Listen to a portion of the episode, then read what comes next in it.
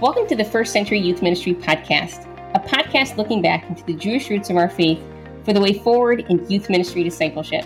My name is Heather, and I'm a longtime youth ministry leader, lover of sweatpants, and am the author and founder of First Century Youth Ministry. And I'm Mark, a longtime youth pastor, ancient studies nerd, and Star Wars aficionado. This podcast is part of the Youth Cartel Podcast Network. Hey, friends, it's Heather here. Welcome back to the show. And we are on another week of the number five. Isn't that exciting, Mark? We talked about three one week, five last week, and now it's five again. Five ways to know you're leading like Jesus and not a Pharisee. So, show. Mark, yeah. So, Mark, tell us a little bit about those Pharisees before we get started. So, it gives us a little bit of context for the conversation today. Yeah. So, we have a whole episode about this. You can go back and listen about the Pharisees. But the easy way we gave for people to remember Pharisees in that episode, if I recall, is that the Pharisees were fair, you see, because they only mm. about the law. And while that does sell the Pharisees short, probably as people that actually deeply cared about scriptures and were impassioned about debating the scriptures, yeah, it does help you understand Jesus' frustration with the. Pharisees around him, in that mm-hmm. they seem to be very rigorous about explaining and protecting the laws of Torah without actually seeming to like or have compassion for or really be for the very people of the land they were trying to teach the laws to. And so Jesus felt like they were always talking about the laws and how to fulfill this and that, but the heart of the law they were missing because the yeah. heart of the law was about internal love for God and as a result, love for people. And Jesus basically, I think he felt like the second half of that was missing. That part of the equation wasn't there. And so you have a lot of Pharisees um, who are absolutely experts in Torah. Like they they probably mm-hmm. have the first five books of the Bible memorized and they sure. can write texts and have debates where they recall scripture instantly and yet yeah don't seem to have a heart for people and you know i'm yeah. sure you've met people like that before that seem mm-hmm. um, like they really really know what they're mm-hmm. supposed to know, and yet mm-hmm. they don't really seem to, I don't know, like people or care about people. Right. Yeah. And so Heather's yeah. going to walk us through, well, how to be a leader that leads like Jesus and not a Pharisee. So this should be fun. Yeah. Okay. So, one, I have here, you don't just know the text, but you live it that was again like one of jesus's beef with the pharisees was that they knew the torah they knew the word but didn't live out the the heart behind of god's call to israel to follow him. It was a love relationship. It wasn't a scolding. It wasn't a um, a parent who was putting their kid in the corner out of anger. It was a parent who was lovingly guiding their child into a closer relationship with him. And so this is um, a way to know that we're not leading like a Pharisee is to know that we're living the text and not just knowing it so that it actually does change us and it becomes something that isn't just something that we um, intellectually know but it's something at the heart level that we when somebody says a hard word to us we go oh i need to change not they're so dumb. What are they even talking about right? Yeah. I mean, have you ever, I, in my immaturity, I used to respond that way. Like, who, do they know who they're talking to? Right. But then now, as I've gotten older and yeah. my pride has softened a bit, I actually welcome hard words because I know that they grow and change me um, so that I can start living the text instead of just knowing it. Yeah, no, that's really cool. Yeah. And you know, I don't, I don't think first century youth ministry would be what it is if you and I have not both been able to say, hard things and strong opinions at times about like where do we need to head sure. next and what do we need to be open to yeah. you know it's yes. true it, yeah. i think of like uh, james the the brother of jesus that says don't just listen to scripture do mm-hmm. do what it says and then when he do explains what, what that is well what is true religion it's it's looking after the widows and the orphans and not being polluted by the mm-hmm. world. I think the Pharisees were That's obsessed right. with being polluted by the world, but didn't seem to care yes. about people on the underside of power. And that's a great point. Jesus says, I yeah. think your faith is best expressed by serving the least mm-hmm. of these. Preacher, brother. That's actually one of our points is that you, oh. number two, is that you make your life about serving others, especially yeah. the least of these. You know, how many times maybe in our first few years of youth ministry were we really concerned about getting the popular kids in our youth ministry? Man, if we could just get the most popular kids or the, the football players or the captain of the cheerleading team, that would draw a lot of kids into our youth ministry. Instead of taking the genuine time to get to know the kid in the corner who kind of like sits with their head down all the time and doesn't really talk to anybody else. Right? Like our what are we making our youth ministry about? About growing something big or about loving the people who are there? And that's the ministry of Jesus is to love those who feel like they're on the outside, to let them know that they're actually part of the kingdom. And that's what the Pharisees were missing. And that's the piece that they that Jesus kept trying to hammer into them is like, no, yeah. like th- there's something there's a bigger purpose here and it's loving the least of these and inviting them into something that is bigger than themselves. Yeah, I love what you said. I mean, think of the story that Jesus basically tells at the Pharisees about the lost sheep and he says, you know, the shepherd that's lost a sheep doesn't doesn't just like let it go. He leaves the 99 and goes and gets it. And as a youth pastor, that's mm-hmm. the kid sitting out on the fringes that isn't sure about the social situation, maybe is awkward in a group or just mm-hmm. isn't really fundamentally comfortable in their own skin yet. And we have the beautiful gift and opportunity to affirm their value in a way that could completely change their life. And sometimes that's so true. Watch a kid really follow Jesus, give them the time of day when no one else does consistently. That's great. They will come alive. That's great. Cool, cool. That's awesome. That's such a good point. That's such a good point. Yeah. So that's point number two. Um, point number three is you don't get mad at people when someone trips your insecurity trigger. So you know that you're not acting like a Pharisee when somebody hits an insecurity button or trigger in your life and you don't flip out and yeah. say, oh, he's healing on the Sabbath. Kill him. Right? Like, yeah.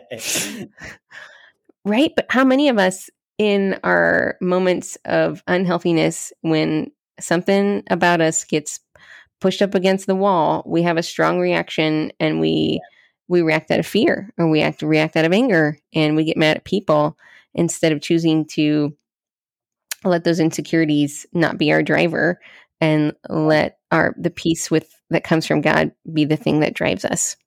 Do you know the hardest lesson I've learned about my own insecurities is that the things that make us mad about other people are our own hmm. problems. Mm. And so I used to get angry, like when a guy would come into the room and act kind of prideful and overconfident. It's because I was prideful and overconfident, which is yeah. silly because I'm like five two and a head and a half shorter than everyone in the room. And yet, sure. you know, when I was young as a youth pastor, I think my calling made me feel like I had a special position or privilege. And sure. I would watch someone act when I would watch someone act overconfident, it was like someone had pushed the big old red insecurity button. And what mm-hmm. I had to learn was the like, and maybe this is what you can take away from that.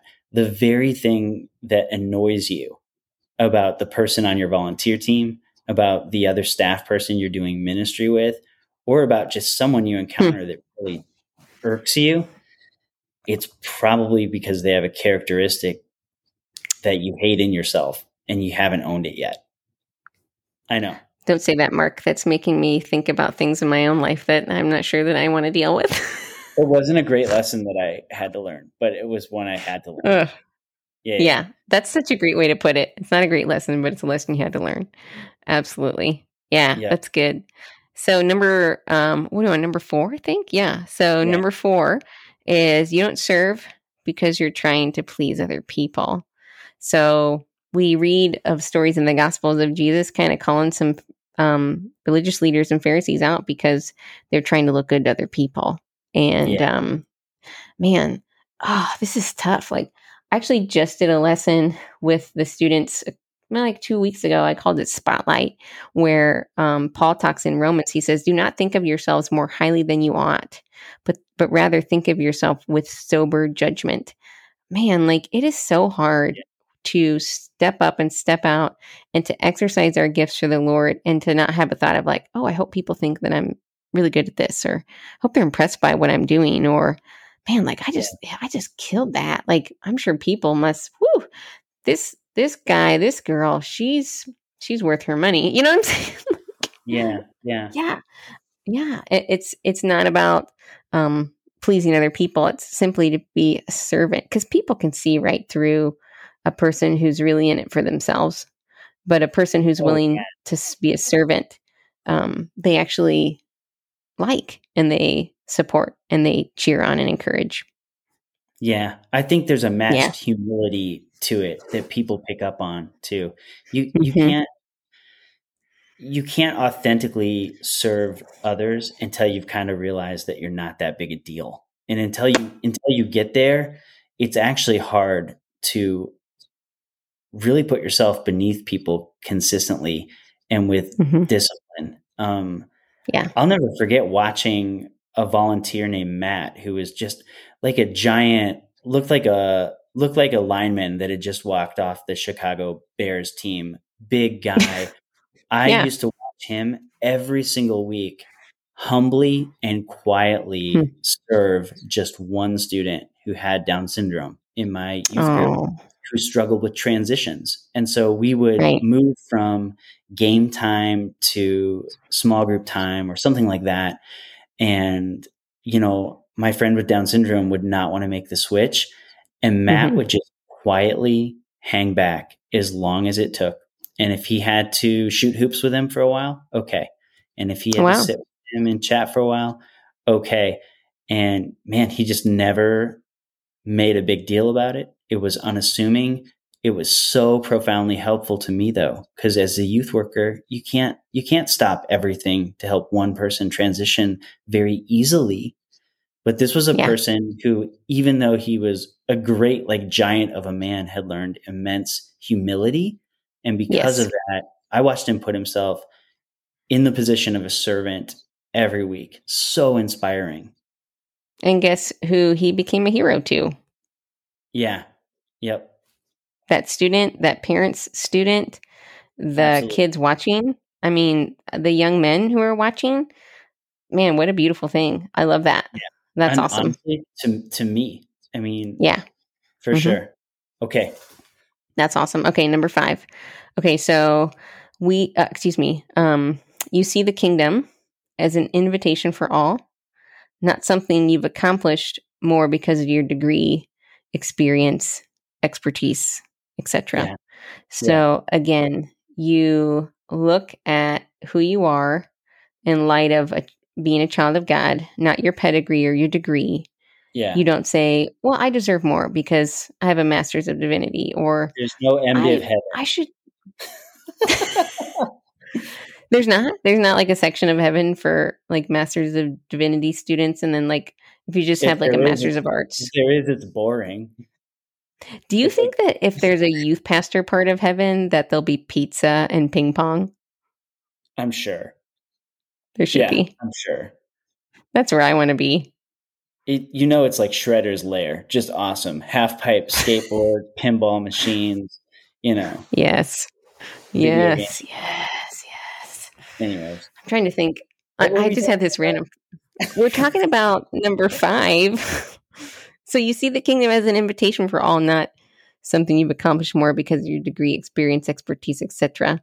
So yeah. it can become it. It's um, it's um, we can be flaunted, or excuse me, we can be tempted by um, what the world says gives us more um, uh, mm, more uh, meaning, right? Uh, more more applause by people and yeah. we can try to live under that applause because of what we've accomplished or we can continue to keep the attitude of somebody who says no i'm a child of god who's inviting other children of god to be part of the kingdom and I don't have I don't have it all figured out. And my degree doesn't make me necessarily more equipped or smarter than the next person. Dude, I've met some people who they stinking flat out know their Bibles like way more than some people who I've met who have degrees in it. You get what I'm saying? Yeah. Because they've chosen to study. They don't have the the paper, the education, right? But man, Most these people know the Bible. Biologist. Right? Yeah. Yeah. But you know what? For sure. Of the, of the two people you just described back to back, you described the person who didn't have it all figured out, but had a, a humility and an authenticity in their spirit. Mm-hmm. Back to back with, I've met some people who really know their Bible. You know what? I'll take I'll take the kind and compassionate person that's been transformed every time. That's who I want mm-hmm. in my corner, on my team, as a friend. Those are the people I want to surround me. And mm-hmm. who do you like better when you hear those two descriptions? I'm sorry, but like yeah. listing it a degree or that they have more head knowledge doesn't make me like a person more. And yeah. doesn't make a person more valuable, right? Absolutely. Absolutely. I mean, abs- you know, for sure. Go out and get the degree, pursue your education. Well, yeah. I mean, Absolutely. I'm talking as a dork that's like in the middle of tons of study, but honestly, yeah, that hasn't made me one bit of a better person or husband or dad or pastor. That's mm-hmm. that's just honestly like stuff I'm nerdy interested in, but it hasn't sure. helped me as a human. Yeah, that's really helpful. You know, what helped me in my master's program the most was when I got to, this is so funny. The things that I remember the most that were most transformative in my master's degree program was when I would go out for lunch with my professors. Yeah. Re- relationship is, is simply more transformative than book knowledge. I hate to say it. Yeah. I know a lot of us have spent a lot of money. Maybe we're still paying off our degrees. Help me, Jesus. You know, it's yeah. true. Yeah. Yeah. Yeah. Yeah. It was when we would sit down at Panera Bread and have a bowl, of, you know, whatever, and and talk about talk about the content, but also talk about life, right? And that's when it became most transformative was when we were not focusing on you know our education per se, but on our growth as people. And so, friend, there it is. So there's your five ways to know you're leading like Jesus and not a Pharisee. That's cool. That's cool. Well, as always, friends, join us at First Century Youth Ministry. We're working at uh, .com. We're working on a new curriculum as we speak that should be really fun. And if you haven't checked out uh, the Parables of Jesus curriculum, it's really cool, really helpful, and it's had great reviews. And most of all, I have loved the cohorts we've done with other youth pastors, and we'll pick some of those back up in the fall after a summer break. Sound good, Heather? Let's do it. Yeah, I'm looking forward to those. And we've got some new stuff in the mix too that hopefully we'll be rolling out some more fun cohorts. Cool, cool, cool. Bye, everyone. Bye.